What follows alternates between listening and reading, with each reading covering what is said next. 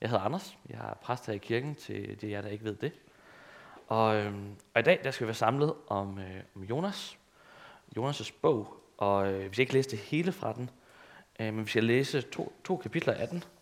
Øh, og høre lidt om, om Jonas og hvad vi kan, kan lære om ham. Øh, ja.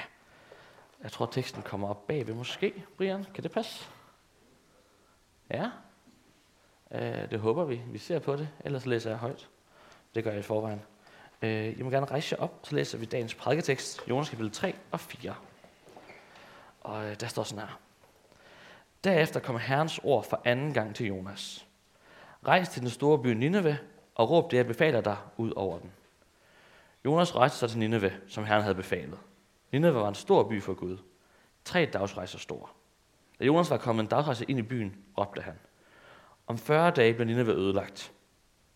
Men Nineve troede Gud på hans ord. De udråbte en faste, og både store og små klædte sig i sæk. Da sagen kom Nineves konge for øre, rejste han sig fra sin trone, tog sin kappe af, klædte sig i sæk og satte sig i støvet. Derpå lod han udråbe Nineve. Befaling fra kongen og hans stormænd. Hverken mennesker eller dyr, køer og får, må spise noget. De må ikke græsse, og de må ikke drikke vand. Både mennesker og dyr skal klæde sig i sæk og råbe til Gud af al magt. De skal vende om fra deres onde vej og holde op med at øve vold. Måske vil Gud så fortryde og vende om fra sin glødende vrede, så vi ikke går til grunde, så vi ikke går til grunde. Da Gud så, at de vendte om fra deres onde vej, fortrød han og bragte ikke den ulykke over dem, som han havde troet dem med. Der blev Jonas meget forbitret og vred. Han bad til Herren, ak herre, var det ikke det, jeg sagde, da jeg endnu var i mit land? Det var jo derfor, jeg ville flytte til Tarshish. Jeg vidste jo, at du er en nådig og barmhjertig Gud, sent til vrede og rig på troskab, og at du fortryder ulykken. Herre, tag nu mit liv, for jeg vil hellere dø end leve. Herren sagde, har du ret til at være vred? Så gik Jonas ud af byen og slog sig ned øst for den. Han lavede sig en hytte og satte sig der i skyggen for at se, hvad der skete med byen. Gud Herren befalede så en olieplante at skyde op over Jonas, så den kunne skygge for hans hoved og befri ham fra hans mismod. Og Jonas glædede sig meget over olieplanten. Da det blev lyst næste morgen, befalede Gud en orm at gnave olieplanten, så den visnede. Og da solen stod op, befalede Gud en glående østenvind at komme. Og solen stak Jonas i hovedet, så han var ved at besvime. Han bad om at måtte dø og sagde, jeg vil hellere dø end leve. Da sagde Gud til Jonas, har du ret til at være vred over olieplanten? Han svarede, jeg har ret til at være dødeligt vred. Da sagde Herren, du har ondt af olieplanten, som du ikke har haft noget arbejde med at få til at gro, men som blev til i løbet af en nat, og gik ud i løbet af en nat. Skulle jeg så ikke have ondt af den store by Nineve, hvor der er mere end 120.000 mennesker, som ikke kan kende forskel på højre og venstre, for uden en mængde dyr. Amen. Værsgo at sætte jer ned igen. Jonas' bog er, øh, er en lidt en, lidt spøjs størrelse. Det er en af de her øh, 12 små profeter i Gamle Testamente. Øh, Amos, Joel og Obadias og hvad det ellers hedder. Øh, men Jonas' bog adskiller sig lidt, fordi den er faktisk ikke skrevet... Øh, Joels bog er skrevet af Joel. Det kan god mene, at det er Joels bog. Jonas' bog er faktisk ikke skrevet af Jonas, den er skrevet om Jonas. Øh, vi ved ikke, hvem der har skrevet den, men i hvert fald skrevet en bog her, der beretter om Jonas, Amitais søn, hvad han gjorde og hvad han lavede. Øhm, og i dag skal vi, lære, skal vi, skal vi se noget på, hvad, øh, altså, hvad Jonas' vandring til Nineve her, hvad den øh, lærer os om Guds væsen, om Guds kærlighed, og om verdens værste missionær. Øhm, for det er det, Jonas han er. Det var det, jeg vil påstå. Og, øh, og forestående til det her, det er jo, at der er, øh, Jonas han, er, han bor i Israel. Han er der. Han bliver folk kaldt for Gud. Og man skal rejse til Nineve og fortælle dem, at, øh, at byen skal gå under, og Gud vil straffe byen for dens ondskab. Jonas han nægter og rejser den anden vej, og bliver så slugt af den her fisk. Øhm, og så er det så, at vi hørte bønden, som man beder til Gud fra fiskens bue. Og Nineve er lidt en, øh, en, en, en speciel størrelse. Øh, Nineve som by, den her by, han skal til, er øh, på datiden sådan verdens centrum. Den ligger i det nuværende Irak. En kæmpestor by var, var der, hvor at, øh, Assyrerne havde, havde, havde hovedsæde. Øhm, men faktisk på tidspunkt så er Nineve et, øh, så er Nineve et by, den bliver, den bliver grundlagt af en, en mand, der hedder Nimrod, som er, øh, er Noahs, øh, Noahs barnebarn. Og der står om Nimrod, at han var en vældig jæger for Herren. Og det er ham, der grundlægger Nineve. Så Nineve er egentlig i begyndelsen en, øh, en god by. Det må vi gå ud fra. Når, når en gudsmand bygger en by, øh, så, så må jeg gå ud fra, at det, er en, at det er en god by, der bliver bygget. Men igennem årene, så sker der noget med Nineve. Nineve bliver øh, et, et sted, hvor der sker meget ondt, hvor ondskaben bliver større og større, og som på mange måder bliver sådan, sammen med Babylon, personificering af der, hvor, hvor ondskaben, hvor det hedenske verdenscentrum det er. Og, øh, og det, og det, det udgør, at Nahum, han skriver i sin bog, kapitel 3, han dedikerer et helt kapitel øh, til, at, til at skrive om, hvor slemt Nineve er. Øh, men bare vers 1, ved blodets by, altid falsk, fyldt med rov, aldrig mangler den bytte. Det er, det, det er simpelthen et voldsomt sted. Nineve er et sted, hvor, øh, hvor der ikke er særlig meget gudfrygtighed. Der er ikke øh, trone. Det er et sted, hvor man angriber Israel. Sankerib, som er en af de store assyrkonger, angriber Israel fra Nineve. Det er virkelig en, en ond by. Og nu, nu er ondskaben blevet så stor, så Gud han siger, at nu er det nok. Nu vil jeg gerne straffe Nineve. Og øh, han sender så Jonas afsted for at fortælle Nineve om det. Og Jonas synes ikke, det er en særlig god idé. Han, øh, han vælger i hvert fald, han får at vide, at han skal gå, øh, han skal gå til, øh, til Nineve. Og Nineve i Irak, når man er i Israel, så ligger det, det til højre, ind igennem ørkenen. Øh, en ret lang tur ind igennem ørkenen. Der så kommer man til Irak og til Nineve. Og Jonas har vælget så at gå til venstre, ud til kysten, ud til øh, Jaffo, står der her i. Øh, det der hedder Jobbe i Nyt Testamente, og nu hedder det Tel Aviv. Og øh, så tager han et skib og sejler mod Tarshish. Og vi ved ikke helt, hvor Tarshish ligger henne, men et sted i Nordafrika, Spanien, Italien. Hvis man skal fra Israel til Nineveh, ikke den rigtige vej. Stik modsat. Øh, I stedet for at gå til højre, så går han til venstre. I stedet for at gå igennem ørkenen, så sejler han over havet. Øh, der er mange ting her, der ikke rigtig giver mening. Hvad mindre man ønsker at gå imod Guds kald, gå imod Guds opgave og komme væk fra det. Og det vil Jonas. Jonas han vil gerne væk fra Nineve, han vil gerne væk fra den her opgave, han vil ikke gå til Nineve og fortælle om det. Øh, og han flygter. Og hvorfor gør han det? vi ved, for lidt at vide om det i, der, i kapitel 4, vers 2, hvor, øh, hvor han jo siger til Gud, da Gud har tilgivet Nineve, så siger han, Ak herre, var ikke det, jeg sagde, der inde var i mit land. Det var derfor, jeg ville flygte til, til Tarshish. Jeg vidste jo, at du er nådig og barmhjertig Gud. Sen til vrede og rig på troskab, og at du fortryder ulykken. Så da Jonas var i Israel og hører, at jeg skal gå til Nineve, så tænker han, Gud, han er noget nådig barmhjertig Gud. Han vil nok tilgive Nineve og sørge for, at de ikke brænder op eller går fortabt. Og derfor gider han om ikke rejse derhen. Jeg ved helt hvorfor. Det kan være, at Jonas han har været uenig. Det kan være, at han har ment, at Nineve faktisk fortjente og brænde. Det kan være, han har tænkt, Nineve er simpelthen så dårlig en by, så meget ondt, så de har ikke, de, de har ikke fortjent for at høre om Guds ord. De har gjort så meget ondt, og nu må de gå fortabt. Jeg kan godt forstå det. Tænk, hvis man fik at vide, at man skulle gå til ondskabens epicentrum. Man fik, hvis man fik at vide, at, øh, at man skulle gå et eller andet sted hen, hvor det, at man nu skal du gå til, det kunne være, at Mathias vågnede op i nat og fik en drøm, og fik, og, og fik at vide, at han skulle gå til Kabul og øh, besøge Taliban og fortælle dem om Jesus. Jeg tænker måske, at man lige vil sove på det, lige, tage, lige være sikker på, er det virkelig det, eller sådan. Og det kan også være, at man faktisk op, møde en følelse af, ah, nej, det skal vi ikke. Det behøver de ikke. Det behøver vi ikke have med i himlen. Det er alligevel noget bøvl med alt det skal ikke i himlen, og alle de, alle de langhårede folk. Lad os lade være med det. Jeg synes jeg tror, at det er meget naturligt. Så jeg kan lidt på Bibelen og tænkte, er der nogle andre steder, hvor vi finder en lignende situation? Vi har faktisk en gut. Øh, vi har faktisk Ananias. Øh, og Ananias, i uh, faktisk gang kapitel 9, der, der øh, er Paulus, han har været, han hedder Saulus, og han har været øh, på vandring. Han er blevet blind, har mødt Jesus.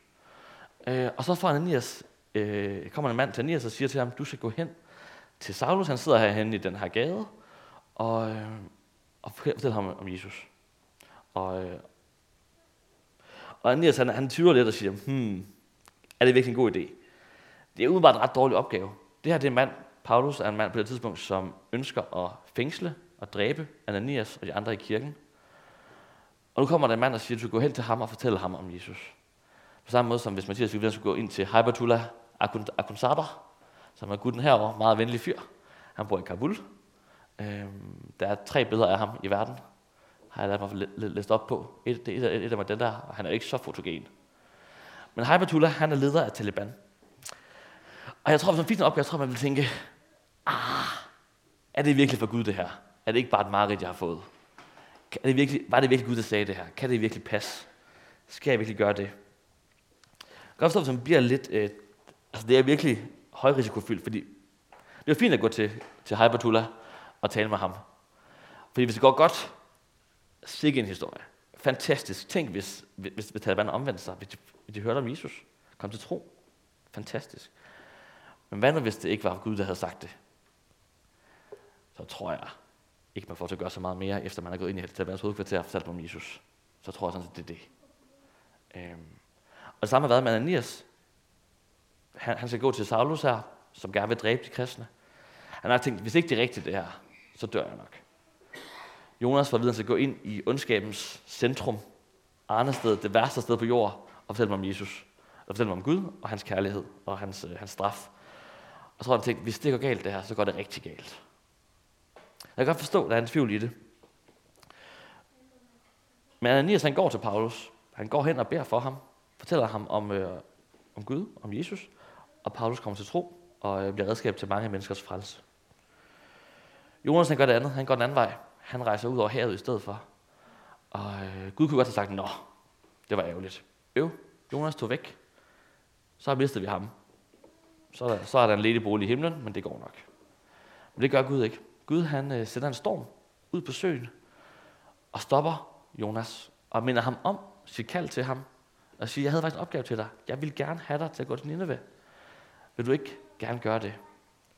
Og det gør han ikke, fordi han gerne vil tvinge Jonas, men han gør det, fordi han, han ved, at Jonas' afvisning af kaldet opgaven fører til en fortabelse over sigt. Og det fører til en afvisning af Gud, og Gud han elsker Jonas. Derfor vil han have Jonas med i himlen. Derfor så holder han fast i Jonas. Selvom Jonas han siger, det vil jeg ikke det der. Jeg nægter. Jeg flygter. Men heldigvis så, så lytter Jonas her anden gang. Han lytter til Gud, og, øh, og han øh, lader sig smide over kanten, og den her kæmpe storm, der er i gang ude på søen, den stopper. Og mens den stopper, så kommer søfolkene på skibet til tro, fordi de ser, de ser Gud og hans styrke. Øh. Så det det, vi skal lære om Gud, det er, at Gud han er virkelig stærk. Og han, øh, og han er en, øh, den her styrke er, er virkelig godt, men også dobbeltsidet. For dels så betyder det, at det er rigtig godt at være på hold sammen med Gud. Det er fantastisk at være på hold sammen med ham. Og det betyder også, at det er virkelig frygteligt at være imod ham. Jeg har lige været på, på KK, konfirmandkursus, og der havde vi en, øh, der, der spillede vi også noget fodbold, og vi havde en af gutterne på, på, på, der, på det her hold, han var hammerdygtig. Han var simpelthen så god, så når, han kom på, når de andre kom på hold med ham, så jublede de. Fordi de vidste, og når han kom på med Ruben, så vandt vi. Øh, og han, han scorede også med vores ledere, da vi mødte dem, der scorede han fremragende mål. Men samtidig vidste andre også godt, dem der ikke kom på med, med Ruben, vidste godt, at de nok ville tabe i dag. For Ruben han var bare niveauer over resten af gruppen. Og Gud er lidt det samme. Han er endnu bedre end Ruben. Gud han er, simpelthen, han er fantastisk at hold med. Når man kommer på hold med Gud, så kan man juble, så vinder man. Og samtidig, så når man ikke på hold med ham, så taber man. Men det gode ved det, det er, at Guds hold er ikke kun 11 spillere. Der er plads til alle. Der kan alle som være med på hold med det. Der er ikke en begrænsning for, hvor mange der kan være på hold med Gud. Og det, øh, det er simpelthen en dejlig, en god nyhed. Det vi skal lære, lære først at lære om Gud, det er, at Gud han er stærk. Og han er god at være på hold med. Og frygtelig at være imod. Ja. Det er om Guds kærlighed også. Gud han, øh, han sender jo Jonas til Nineve, fordi han har set deres ondskab. Han har set, at den er stor, og han hader det indet. Gud han er, en, øh, han er en hellig Gud. Og når vi siger, at Gud han er hellig, så betyder det blandt andet, at han ikke vil have noget med synd at gøre. At det, det her med at være med, med at synde, det er ikke noget, som... Altså, og Gud han kan ikke være sammen med synd. Men han er faktisk kærlighed, så når han ser synd, og når han ser syndere, så udsletter han det ikke bare med det samme. Det er ikke bare sådan, at han siger, det var det, slut. Brændende ild, udslettelse. Det var, det, det var han egentlig i sin, gode, i sin gode ret til at gøre. Man elsker simpelthen mennesker så meget, så han, han, han giver os tid til at omvende os. Han giver os tid og, og skubber, skubber dommen. Han forsøger at kalde mennesker til omvendelse, til at følge ham og til at lære ham at kende. For den yderste konsekvens af synd, det er død og fortabelse. Men Gud ønsker faktisk at kalde mennesker til at tro på ham og til at leve sammen med ham. Og det er derfor, han sender, han sender Jonas til Nineve med et budskab først. Egentlig kunne han bare, han kunne bare have, have udryddet Nineve. Og jævnt med jorden sagt, det var det. I har været for dårlige. I har gjort for meget ondt. Det er slut det her. Men Gud elsker faktisk Nineve så meget, så han ønsker faktisk, at de skal have lov til at høre om ham, og få at vide, at der er en anden måde. At der er en Gud, de kan følge. Derfor sender han Jonas afsted. Øhm. Gud siger det også selv her i den afsluttende replik. Altså han viser der kærlighed med det. Han taler om den her olieplante. Øh, og så siger han til Jonas, når du bliver sur over olieplanten, som du ikke har skabt, som du ikke har gjort noget ved, og du kan blive vred over den, hvor meget mere tror jeg, jeg bliver ked af de her 120.000 mennesker i Nineve, som ikke kender forskel på højre og venstre, som ikke kender forskel på godt og ondt. Øh, Gud han har kærlighed til mennesker. Selv de værste mennesker elsker Gud alligevel. Gud understreger over for Jonas, at han har skabt alle mennesker, og han ønsker at frelse alle mennesker. Det gælder både det er de folk, de, de folk, der tror på ham, og de folk, der ikke gør. Og det er faktisk noget, der er vildt med Guds kærlighed. Det er, at den er, den er ikke bare til gode mennesker. Ikke bare til folk, der er flinke og rare. Det gælder også talibanlederen. Det gælder idioten fra din klasse. Den trælse kollega, du har. Eller hvad ellers kan være. Alle de værste mennesker på jorden, dem elsker Gud også. Det er en ret voldsom kærlighed. Nineveh her er fyldt med ondskab, fyldt med onde mennesker, men dem ønsker Gud at frelse. Det kan være, at vi, at vi kan tænke, at det menneske derovre skal ikke høre om Jesus. Eller det menneske derovre kan ikke komme med i himlen, for det er simpelthen for slemt. Det er faktisk ikke rigtigt. Gud ønsker at frelse også dem, som vi ikke tænker har fortjent at blive frelst. For det er faktisk sådan så, at over for Gud, så er det lige meget, om du har løjet en gang, eller om du har dræbt 8.000 mennesker. Du er nødt til at have fat i, øh, i Jesus, når du kende Jesus, for at, for at blive frelst og for, for at komme med i himlen. Øhm. Jeg har, jeg har fundet en, en lille video om det. Nu håber jeg på, at det virker. Øh, måske. Den er på engelsk, men der er undertekster på, så jeg tror, det går. Øh, så må jeg se med lys og sådan nogle ting. Det kan være, at vi skal have slukket et eller andet. Nej. Brian, kan du hjælpe mig? Tryk på den der sorte boks.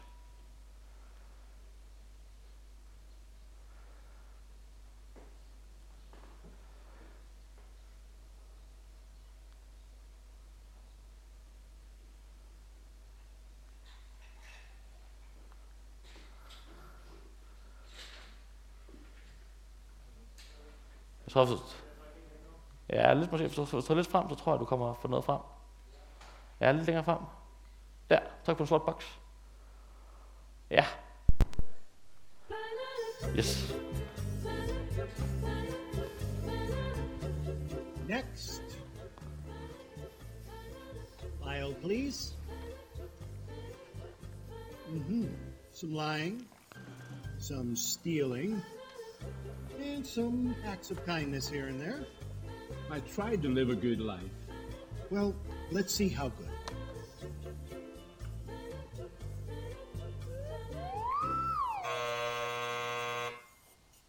This way.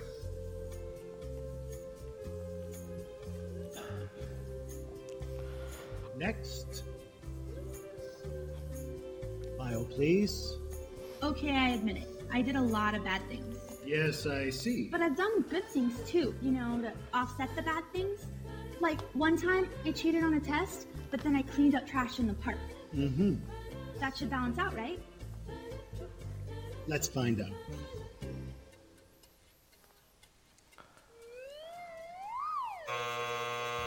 This way. That should have balanced out, right? It should have balanced out. Next. File, please. Impressive. Oh, yeah. I devoted my entire life to make this world a better place. I dug wells in Africa. I donated blood every month. And I ran an orphanage in India. I mean, I just wish I could have done more. Mm-hmm. And is this your subscription? I only read the articles.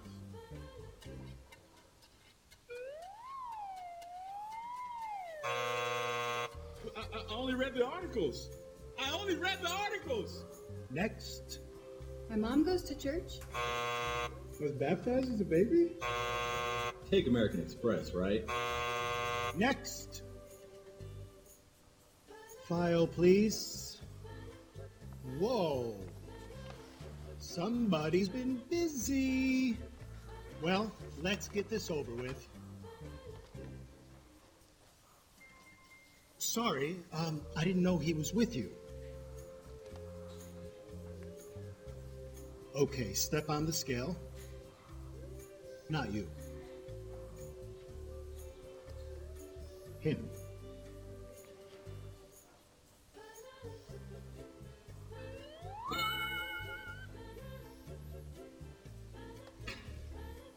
Hey, wait a minute. That is totally not fair. That's why it's called grace.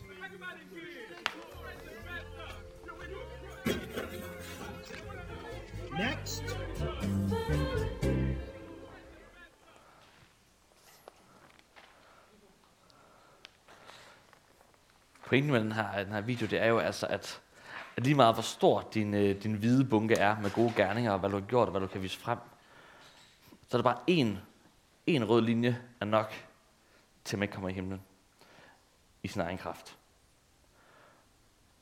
Og derfor så, faktisk, så har vi, vi lige så meget brug for Jesus, os der sidder her i dag, som Nineves borgere havde, og som øh, Habatullah Akhundzada og resten af Taliban har. Der er simpelthen der, er- der er ikke nogen forskel her, for vi alle sammen brug for Jesus til at, øh, til at tilgive os og for at komme med i himlen. Nu har vi lært, at Gud han er stærk. Han er voldsomt stærk og god at være på hold med, frygtelig at være imod. Vi har lært, at Gud han regerer på synden med kærlighed, og han ønsker at frelse øh, også de allermest onde mennesker. Og vi skal slutte med, øh, med sådan en dejlig opmuntrende pointe, synes jeg faktisk lidt, fra Jonas' liv. For Jonas han er simpelthen han er verdens værste missionær. Øh, det er jeg ret overbevist om. Jeg har brugt en del tid på at, at læse missionærer og, og kende missionærer og sådan nogle ting. Han- Jeg har simpelthen ikke mødt nogen, der er dårligere, end han er. Øh, Jonas han starter med først at få et kald til at gå til højre, så går han til venstre. Det svarer til, hvis I fik et kald til at gå til Kirkeby og fortælle folk om Jesus der, øh, at de så tager ned i havnen og hyrer et skib og sejler til Sankt Petersborg og begynder at prædike. Det, det ville være fint at gøre, det tror jeg godt, du har brug for i Sankt Petersborg.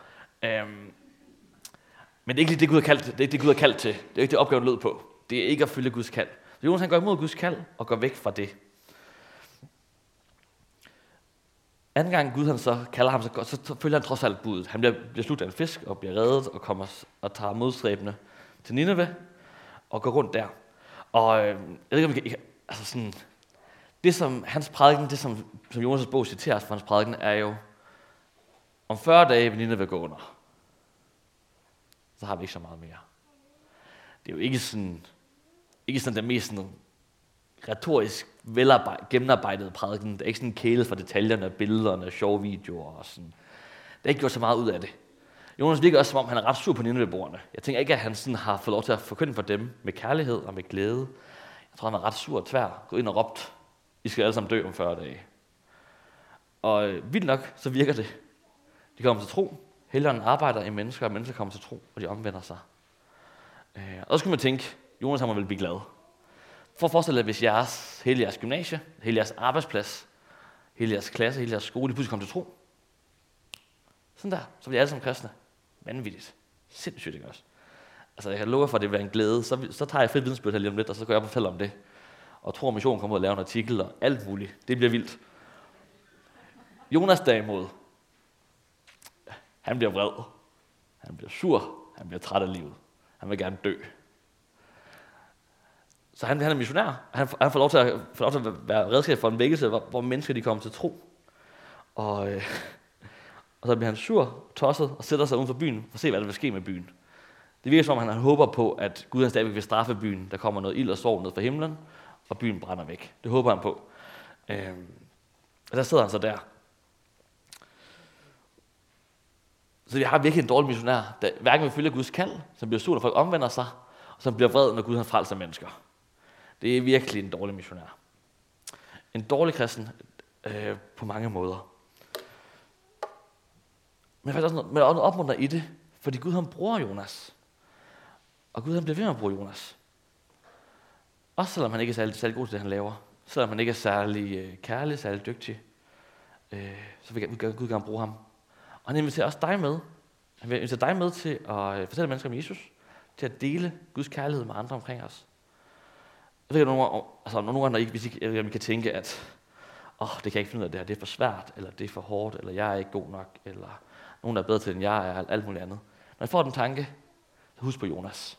Og tænk, hvis det er barn, hvor er med i Guds mission, er altså super lav. Øh, vi har en mand her, der hører Guds stemme, ikke lytter til den. Der bliver, der ikke, der, der bliver sur, når folk omvender sig, og som bliver vred, når Gud frelser mennesker.